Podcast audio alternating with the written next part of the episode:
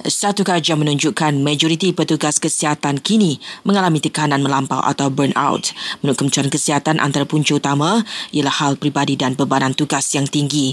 Justru petugas kesihatan yang terlibat dalam pengendalian wabak COVID-19 boleh mohon cuti tanpa rekod dengan persetujuan ketua jabatan. Ia bagi mengelakkan petugas barisan hadapan itu mengalami tekanan keterlaluan atau kelesuan pandemik. Sementara itu di Johor, pasangan yang mempunyai masalah rumah tangga ketika PKP ini boleh mendapatkan kaunseling di Pejabat Agama Islam berdekatan. Pasangan yang hilang pendapatan pula boleh merujuk kepada Majlis Agama Islam Negeri Johor untuk mendapatkan bantuan yang sesuai. Kerajaan kini membenarkan premis menjual makanan beroperasi dari jam 6 pagi hingga 10 malam. Ujar Menteri Kanan Keselamatan Datuk Sri Ismail Sabri Akub keputusan itu diambil susulan rayuan peniaga. 5,586 kes baru COVID-19 dicatatkan semalam. Tidak banyak berubah berbanding beberapa hari lalu.